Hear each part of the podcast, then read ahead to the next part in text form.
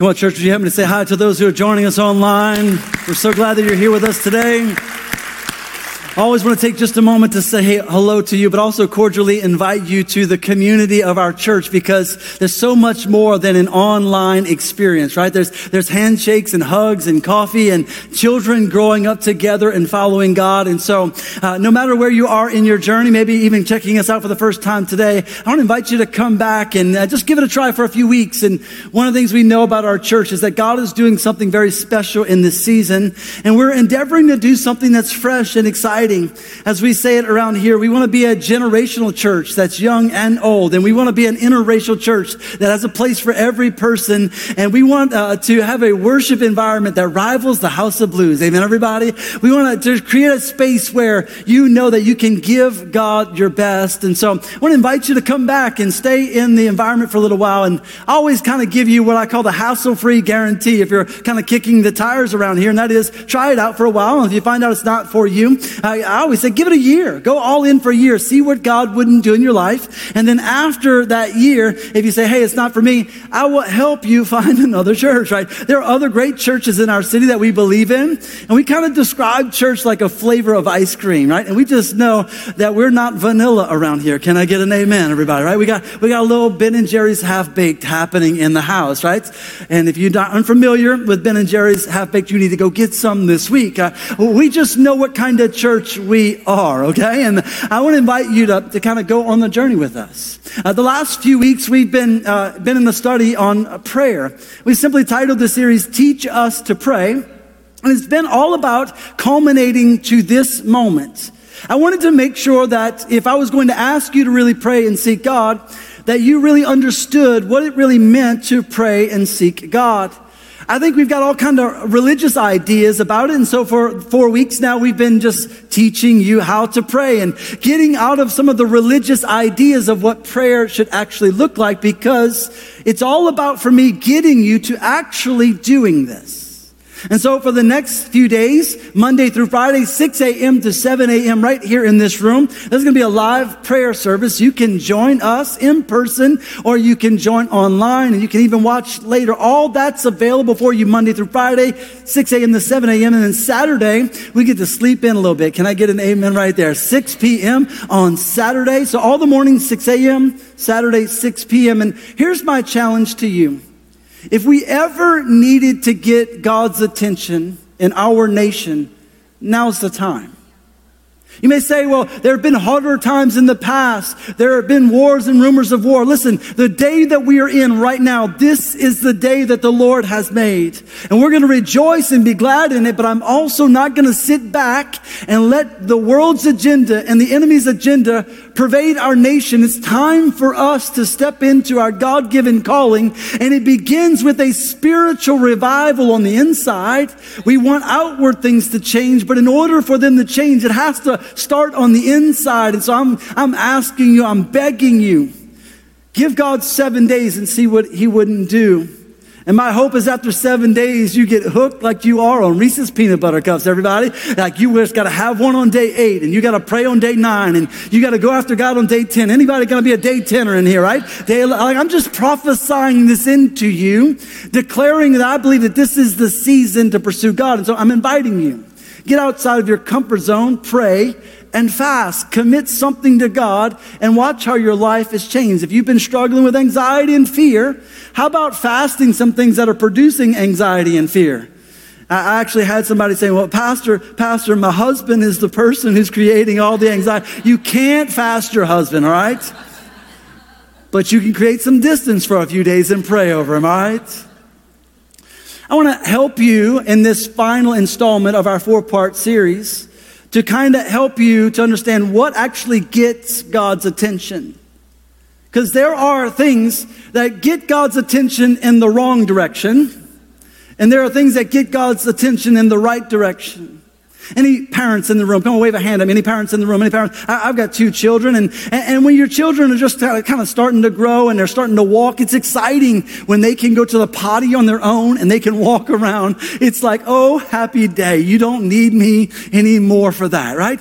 But then they do this thing where they come running by and it's like, daddy, daddy, daddy, daddy, and they start tugging on your clothes Some of you moms remember like your kids almost undress you in public, right? Because they're always pulling on things. And, and, and it's like, you know, you want your kids to want you. And it's really, really exciting when they say dad, dad before they say mama. You know, like, I shouldn't have said that, but it's true. Like, I'm like, yes, I was first. It's first. Or one of our kids. and then the other one, like, eh. you know, there's this, this excitement for that, but then later it's kind of like, really, I'm trying to, I'm trying to talk to an adult. And there's nothing worse than having your child who you feel like should and does know better, but then still acts like they're two years old and they're seven. And it's like, dad, dad, and it's like, whoa, whoa, whoa, whoa. And so we, we started doing this thing very early on. We call it the interrupt rule. Some of you, this is this message is not about parenting, but it's going to help you a lot, right? And so we taught our kids that if you come up to us like that, daddy, daddy, and just pulling, unless it's an emergency, unless it's an emergency, the answer is going likely to be no because of the way you approached me. But we taught our kids if you just walk up and you just put your hand on my hip or on my shoulder, and my kids, so funny. Some of y'all in the hall look at them so strange. They walk up and they just go. and y'all start looking. And I usually have to say, excuse me just for a moment. We've taught our children that this is the way to interrupt us. And I don't make them, listen, when they do it right, I don't make them wait at all. When they do it wrong, I make them wait a long time. When they start doing all the data, I'm like, no, wait, wait. Because why? I'm trying to teach them that there's a way to get the favor and the blessing of God. There's a way to get their father's blessing. And a lot of times the way that you approach someone draws their attention in in a good way. And then sometimes we do things that are in the negative. We get their attention in the bad way. I'm one of six kids. There's more than once I did something that got my daddy's attention that I wish I would have never got my daddy's attention, right? And so today, my goal is to help you to understand that you have a right as a follower of Jesus Christ and you have a position as a son and a daughter of God to actually draw him into your life and into a relationship with you. And he cares about you and what you're going through. And I want to help you to honor God and how you approach him so that you can have confidence that God will actually answer your prayers. To do this, I want to take you to a New Testament story about a guy who actually wasn't even a Christian yet. But in his approach to God, it got God's attention so much so that he commands an angel to come and answer this guy's prayer. If you're online or in the room, it's going to be on every screen. Acts chapter 10, verse 1. And always remember that if you want the notes in detail, that they're available for you to download at onehopechurch.com. It says in verse 1, it says, Now, now there was a man at Caesarea named Cornelius, a centurion of what was called the Italian cohort. I like to think we were friends, right? The, the Italians would hang out together. He was a devout man and one who feared God with all his household and gave many alms to the Jewish people and prayed to God continually.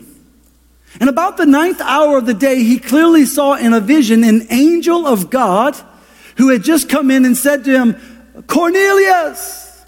And fixing his gaze on him and being much alarmed, he said, Can you imagine an angel showing up? Sure, I'm looking at you and I'm scared. He says, What is it, Lord? And he said to him, Would you read it, every voice in the room? Your prayers and alms have ascended as a memorial before God. What you were doing, you're not even a Jew. You're not even a Christian. You've just noticed that people who do Christian things, this is what they do. And you've been so passionate about it that the Father in heaven said, Send me down here to stop you and say, I'm going to answer your prayer. I love this picture he said, because your prayers have ascended to God as a memorial. Our tradition when someone passes away is to, to put a stone as a memorial and we write their name and they lived here and there and they did these things. But in their day, whenever God did something great for them, He would tell them to go grab uncut stones and to stack them. When they went from the wilderness into the promised land, He said, I want you, when you cross over every tribe, to grab a stone that's been uncut. And I like to think those 12 guys and gals were a little competitive, right? Then let's see who can get the biggest stone. And they carry them over. And the Bible says that they stack them up so that future generations could be reminded of who God was.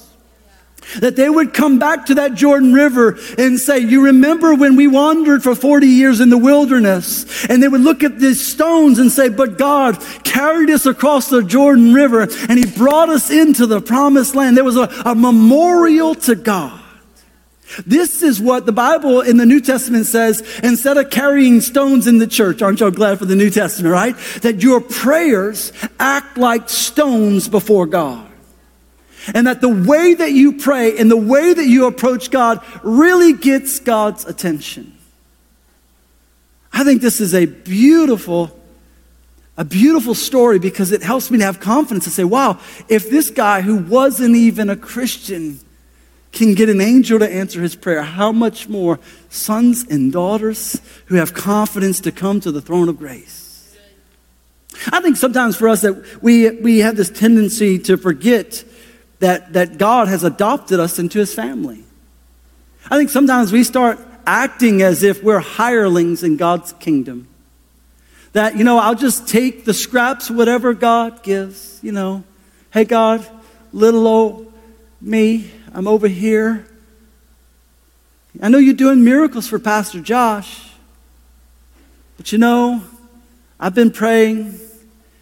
We tend to see ourselves differently than the way God sees us. Today, I want to stir your faith to see yourself like a son and a daughter.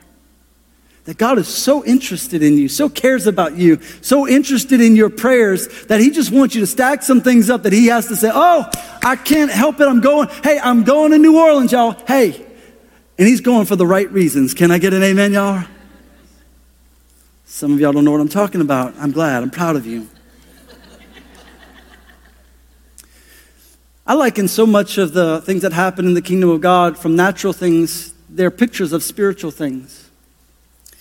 And uh, when we were living in our, uh, when we, we moved back to New Orleans, we're from here, but we moved back to New Orleans, we were living in a little rental house over in, in Metairie and, and building the church and excited about building the church. But we, we had kind of suffered a, a pretty hard blow because a month after we launched the church, our home in Birmingham hadn't sold, and we had some renters in it, and there was an electrical fire, and our home burned down in Birmingham. It's a pretty big deal. It's kind of a blow. It's like we're, we're living in a rental house. Now we're paying for that because we're not getting the rental side and paying. It was a very, can I just say, stretching time where I needed God to answer some prayers. And then, needless to say, like having, like our stuff was out, but it was like it was our first home burned down. It's pretty impactful. So one day, one day we're, we're, we're in the rental house and we're, we're working through that, which just, it's a whole long story, but we're working through that. And next thing you know, my son starts screaming from the back, there's a fire, fire. Y'all know what level of craziness came up inside of me when he said that? Because I was like, we're just dealing with that thing. Like someone sent me a picture of 60 foot flames coming out the top of my home. And my kids start screaming, fire, fire. Well, I run in there and it's a small one, praise God. And I'm just like, I'm like knocking it out. Parents, you know, saying, you just get down there, just, we knocked the fire out. And I looked at my kid and I said, I said, Caleb, what happened? How did this happen? He said, Dad, I was just playing with my toys and, and something sparked and caught the carpet on fire.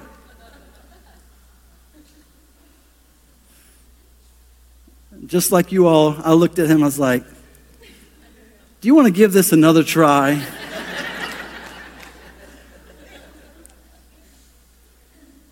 And he just reached in his pocket and he pulled out a lighter. So thank you for being honest, son. Toys don't spark that way and carpet doesn't burn that quickly. Now, he got a response from me that wasn't the one he wanted, right? But he got my attention and because I grew up around flooring and things, my dad had done that years ago before he became a pastor. I knew that the way to fix the problem is that you had to get this little bitty fine scissors and you had to snip the tip of every burnt strand of carpet. And so, like a good father, I made my son kneel down with me as we snipped strand upon strand upon strand. Today, as we go into the second part of the message where we talk about some of the negative th- things we think that get God's attention, I want you to know that even if you've done some of the negative things to get God's attention, that no matter what, God's attention towards his sons and daughters is good. And though it might feel corrective and it might feel challenging and it might be like, hey, you need to stop some of those things in your life, at the end of the day, like a good father, he's going to get down on the rug with you with a pair of scissors, right? And, and he's going to say, hey, let's, let's begin to cut some of these things away that are, that are damaging your life. Let's take some of those burnt marks out. Let's take some of those scars away, right? And if we open our heart, he'll do that. In the story that we read, though, there are eight descriptions of this man. And the first four of them are all the things that our world thinks gets God's attention. They're all the things that we think, oh, well, that's, that, that, that'll be the reason why God shows up. And I want to modernize the language for you, but to show you that the first four are not the things that get God's attention. And I want to show you the four that really do. Can we do this real quick? Here's the first one. He says that he's from Caesarea. So for taking notes, your place of origin doesn't get God's attention. The way we say it down here in South Louisiana, like, what side the bayou you grew up on doesn't make you better to God. Can I get an amen? Now, that was a poor play. You didn't, you didn't do it, but it's okay. Like, I, I tell y'all, I preach better and shorter if you say amen. Amen, everybody? Amen. All right, thank you, thank you. All of a sudden thought I woke up in a Catholic church, you know, but just kidding. I grew up Catholic, so I can pick just a little bit. Can I? A lot of us think that our place of origin makes a difference to God. It doesn't. You know, like if, if I just, if I was in the right city, God, God would show up for me. If I lived in the right house, God would show up for me. If I, if I lived in the right, the right part of this, this, you know, New Orleans, right? Some of us think that our particular place makes a difference, and it really doesn't. Some of us have been limited by that mindset, and then some of us are kind of like wearing where we came from as a badge. I met somebody this week and I was talking with them like, yeah, I'm from Holly Grove. And when he said it, he kind of gave me a little dip, like I'm from Holly Grove. And I thought, uh, it's like you you love that neighborhood, right? And, but I feel like some of you uptowners, that's how you are. You just don't dip, right? You're just like, your nose goes up just a hair, you know. I shouldn't have said that. I didn't say that in the previous message. I won't say it in the next one. Some of you are so proud of where you're from, but you know, God doesn't really care. He made it all. Amen, everybody? He's like, oh, you're from earth. Got it. The second thing that it says about him is, is it, it, says something kind of interesting. It just gives us his name, like Cornelius. And so the second thing that we think attracts God's attention is our physical attributes. This is so worldly that we, we act like this. We act like the way you look makes you more attractive to God. Now, the way you look may make you more attractive to a man, but that man is not God or that woman is not God. Amen, everybody? Right? And so like, so like physical, physical things are not going to do it for God. That's why we've kind of let go of like it's got to look a certain way to come to church. Some Sundays I'm wearing a sport coat. Some days I've gone Johnny Cash. Other days are just living, just, just making it. Why? Why? Because this is real life. But we still have in our mindset that the only way God is going to meet me is if I go old school suit and tie. Can I just tell you, I got to be real practical in this church. Like, the reason I don't wear a suit and tie, I actually think suit and tie, suit jackets look so good on me. They look real good on camera. But I sweat more than TD Jakes does. And we're in a gymnatorium. And so I just embrace that. Y'all hear me? You got to get out of this because when we were growing up, I, uh, as I mentioned, one of six kids, I got three boys and three girls. And when we were coming up, the, the whole world had glorified a size zero woman. I don't know if you remember this. We've kind of relaxed about this, but it was like, it was all the crave. Yeah, you had to like, you were trying to become a size zero. And listen, if you are naturally a size zero, God bless you. Be the person that God created you. There's a percentage that are. But my family, can you look at me? None of us were that size. And I used to tell my sister, I said, where in your world is zero good? Look at your bank account. Anybody want a zero there? No. I don't want to look at my plate and see zero. Come on, somebody. I got, no one wants to marry. Well, I shouldn't say it that way, but y'all follow me, right? We've, we've elevated some ideas of things that really aren't God. We've even said that we've done studies and we say the most trustworthy people, when you meet them on the street, they're wearing a blue suit, a white shirt, and a red tie. Every president that I can remember in history in my life, when they give their inaugural, uh, inaugural speech, right, they're wearing that blue suit, that white shirt, and that red tie. But the problem is we begin to discover how many lies they told us to get there and how many lies they're going to tell us after. No one laughed at that. You're all just like, it's true. The tie, the tie didn't do it. The suit didn't do it. Here's the third. Can I keep on going? I'll stop meddling, all right? Positions and titles. He said, I, I am a, I am the, the centurion, which was a title in their culture to, to, so that people would know that he had a position of power, that he was someone to be respected. He was, he was in the Roman army. And if you're unaware, when Jesus came, the Jewish people had been, they had been held captive by the Romans. They were not free. When Jesus came into the world, he was living at a level of slavery. Think about that.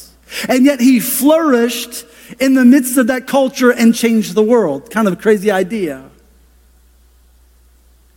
I think sometimes we think, man, if I could just climb to that level, if I could get that position, finally God would answer that prayer.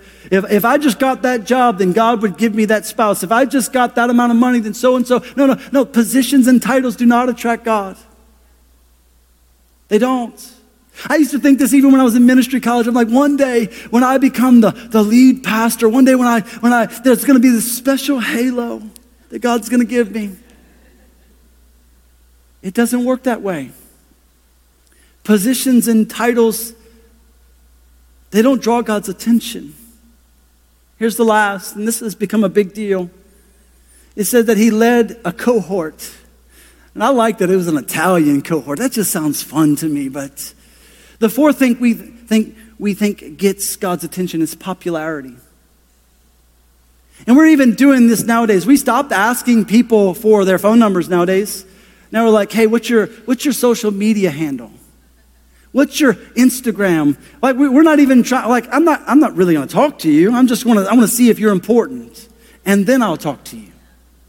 We're like, one of my buddies says, we're like blue check hungry. We, want to, we all want a blue check next to our name so we can say that we finally arrived. Can I just tell you guys that my, my desire in life is to be very not known in social media?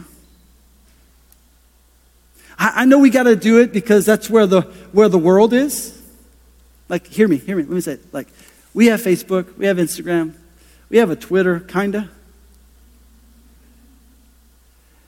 We fish there because that's where lost people are. But if you want to know where, where I really stand, don't go to Instagram. You want to know what I care about? Come talk to me. Have a real conversation. Come to church. I say a lot right here. Some people say, where do, you, where do you stand? And they like to throw out the litmus test and say, well, come to church and I'll tell you. What I'm trying to say to you is that we've got this mindset in our culture that the more popular you are, the more favor of God you have on your lives. And I know some people that will never be known, will never have a social media, Instagram, whatever you want to call it. They'll never claim to the world's idea of fame, but they are changing the world day in and day out, how they live and how they engage and how they love, how they pray. Some of the most impactful people in my life, you'll never know them because they just walked with me in times when I needed it. What I'm trying to say to you at the beginning part of this message really is that we have a mindset that we think if we do these things, that's going to get God's attention, and it doesn't. All of those things are things on the external. They're not things that are on the internal. And as I said to you during worship, you might want to write it down. Half-hearted faith won't get a wholehearted response from God. And so if you're focused on external things and how to do those things, and that's going to get God, I want you to know, no, no, God is looking beyond the external things, and He looks at your heart.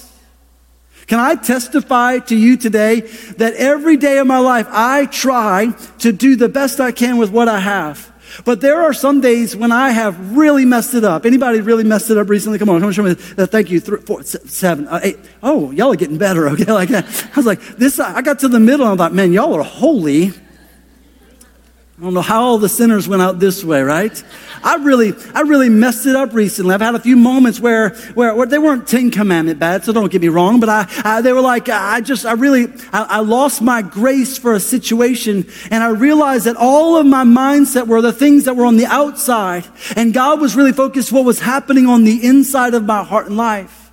And I've actually some days had a right heart and done the wrong thing, and God's blessed me. And then there's been some times that I've done the right thing but I had the wrong heart. And God said, Nope, not doing that.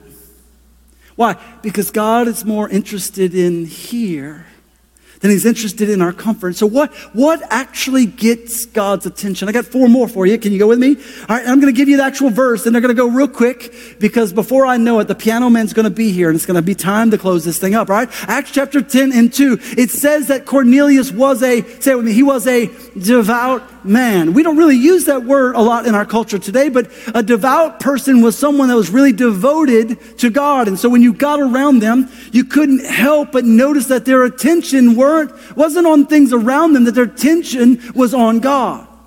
So much so that if you went back historically and studied some of the monk orders, some of the monks would shave the top of their heads bald right in the middle because they wanted to make sure that there was nothing between them and God. Can you imagine that?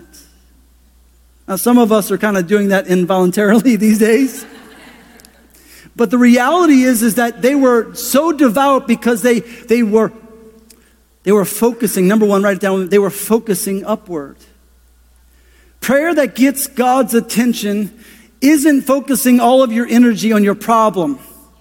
Prayer that gets God's attention is focusing on who God is and who God and what God wants to do in this situation. I think for too many of us, we're spending our lives just kind of like, we're, we're over here like doodling in the mud and wondering if God can clean up the mud. And He's just saying, hey, if you would just come to me like a child, you'd run to me, I would answer that prayer. The psalmist says it in Psalm 121. He says, I look up to the mountains. Does my help come from there? My help comes from the Lord who made heaven and earth. Where are your eyes in your life right now? You want to get God's attention? Start looking at God. Matter of fact, this is how the best way to get a date, right? Can I just help some people out real quick? You're working on the pickup line. You said, Yeah, I'm with you. Sorry. Hey, nobody else is here. You just look at them. You just look at them. And you just don't stop looking. Eventually, they're going to run from you or run to you.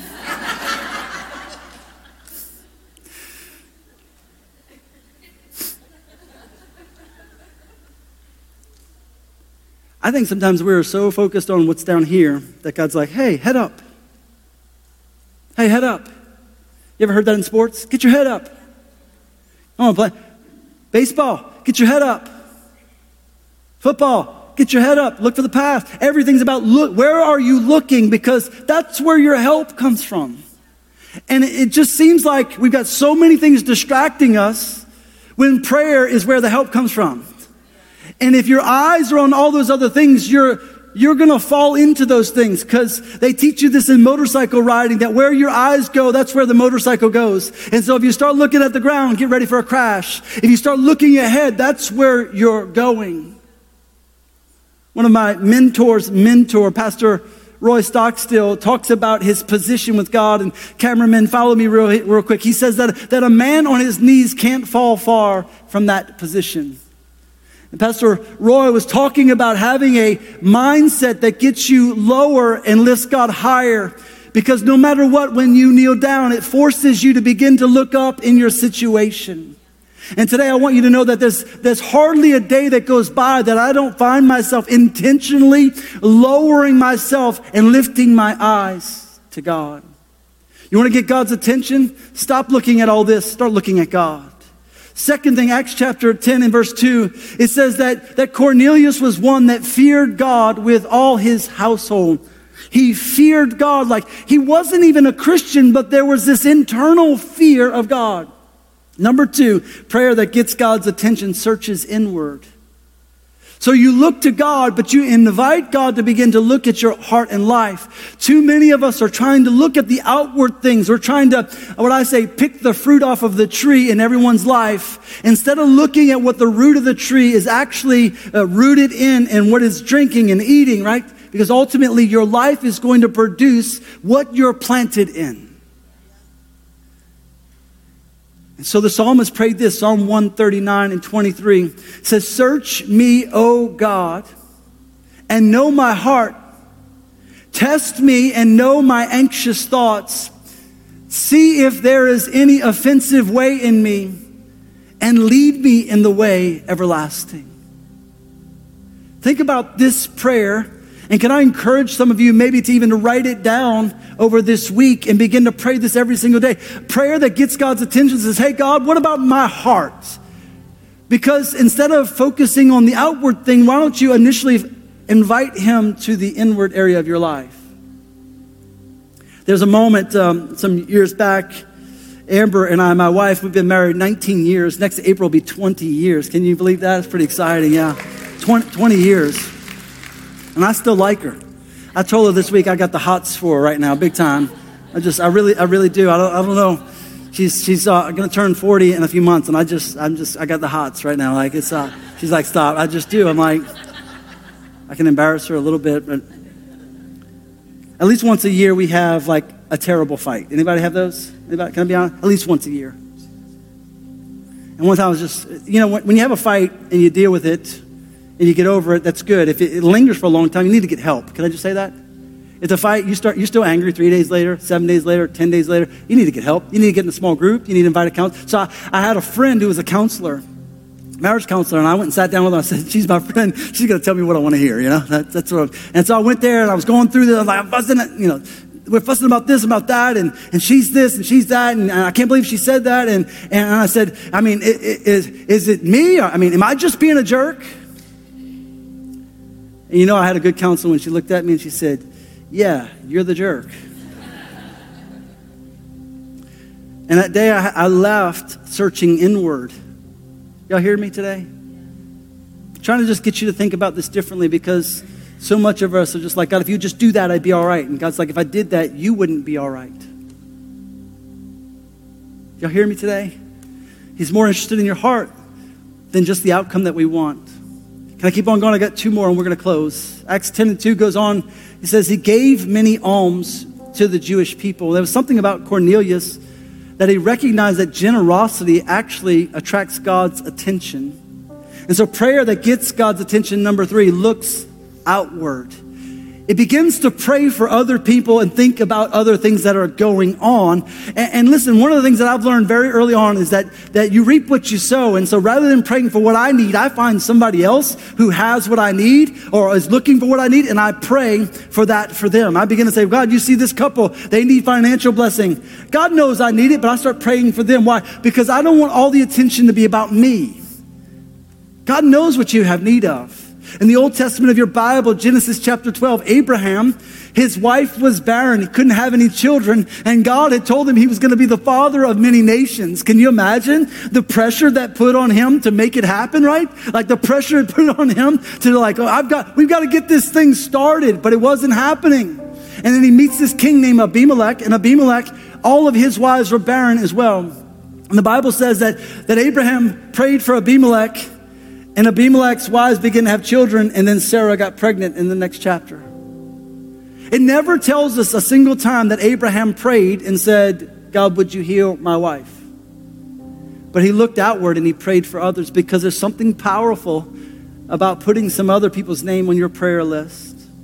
James chapter 5 and 16 says, Therefore, confess your sins to each other and pray for each other so that you may be healed, because the prayer of a righteous person is powerful and effective. When you pray as a follower of Jesus Christ, it changes things. And when you pray for someone else, that's where healing begins.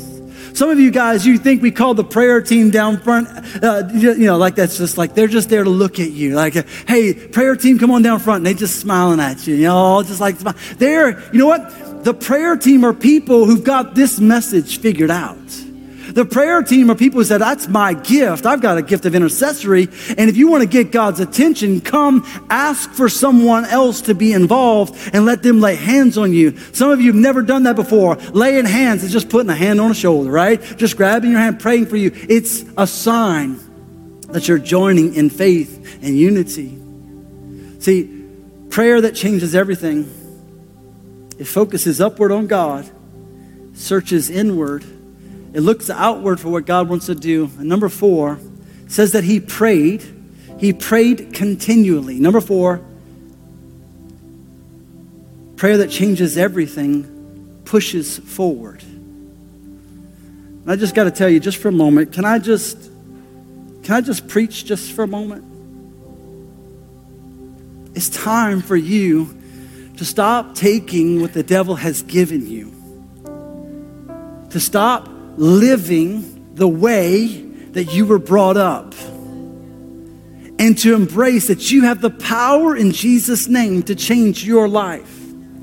Romans chapter 4 and 17 says, As it is written, I have made you the father of many nations. Remember this guy, Abraham, we just talked about him? In the presence of the God in whom he believed, who gives life to the dead and calls into existence the things that do not exist. Abraham began at some point, don't know when, it's the only verse he begins to say, No, no, it hasn't happened yet. But God, you said, God, you will. God, my marriage has been on the rocks for a long time, but it's gonna, it's gonna look like you want it to look, God. It's gonna change. God, I've been praying for this job. I'm gonna call things that are not yet into existence. Why? Because you have power to declare what God says over your life. Proverbs 18 and 20 says, With the fruit of a man's mouth, his stomach will be satisfied.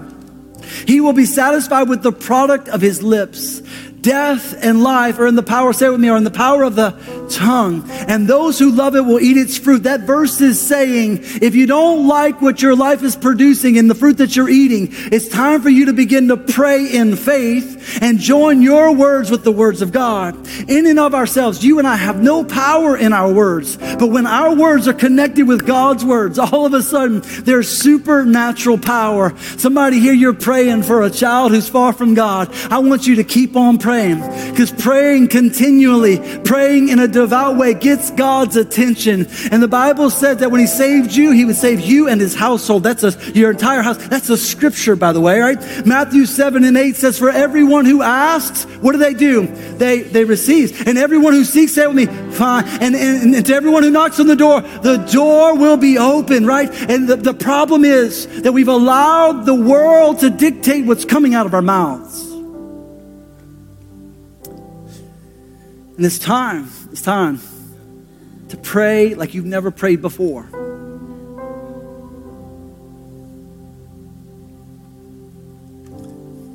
Didn't put it in the notes. Jesus one time said, You have not because you ask not. Let me ask you something. You want to be in a have not, ask not situation? Right? I don't want to live there any longer. It's our last verse, Ephesians 3 and 20 says, Now to him who is able to do immeasurably more than all we ask or imagine. How much can you ask for and how much can you imagine? Listen, I don't know why God takes longer sometimes. I've been praying for a building since the first time we had a service in this room. And I'm still fighting in prayer. I haven't stopped. And when we move in there, I'm going to have a moment. Y'all, y'all just going to have to sit there and watch it for a little bit. It's going to be eight years of pressing against this world and saying, I'm going to cross the Jordan River. And we move in that building, that's going to be a, a memorial in this city, right? A church that was planted in the 40s and destroyed by Katrina will once again have church services in the room to God be the glory. Amen, everybody? To God be the glory. How much can you ask and how much can you imagine? We don't serve a small God. I'm challenging you to pray like you've never prayed before. Would you bow with me? I invite the worship team to come join me just a moment earlier. With every head bowed and every eye closed. Would you just focus your attention on Jesus? The greatest miracle that could ever be given to you is the miracle of salvation. And the Bible says that miracle is offered to you in a prayer of faith. So everything that God wants to give you begins with prayer. If today you're far from God for any reason, I won't embarrass you. I, I won't ask you to stand or come to the front, but with every head bowed and every eye closed, today, if you want to get close to God, His promises, if you invite Him, He'll come. He'll live and move in your life. If that's you, would you whisper this prayer? Just say these words right after me. Say, Lord Jesus, I'm giving you my life. And I'm asking you to be my Lord and my Savior. God, would you forgive me for my sin? Would you forgive me for trying to live this life on my own? And God, would you give me the power to follow you all the days of my life? In Jesus' name.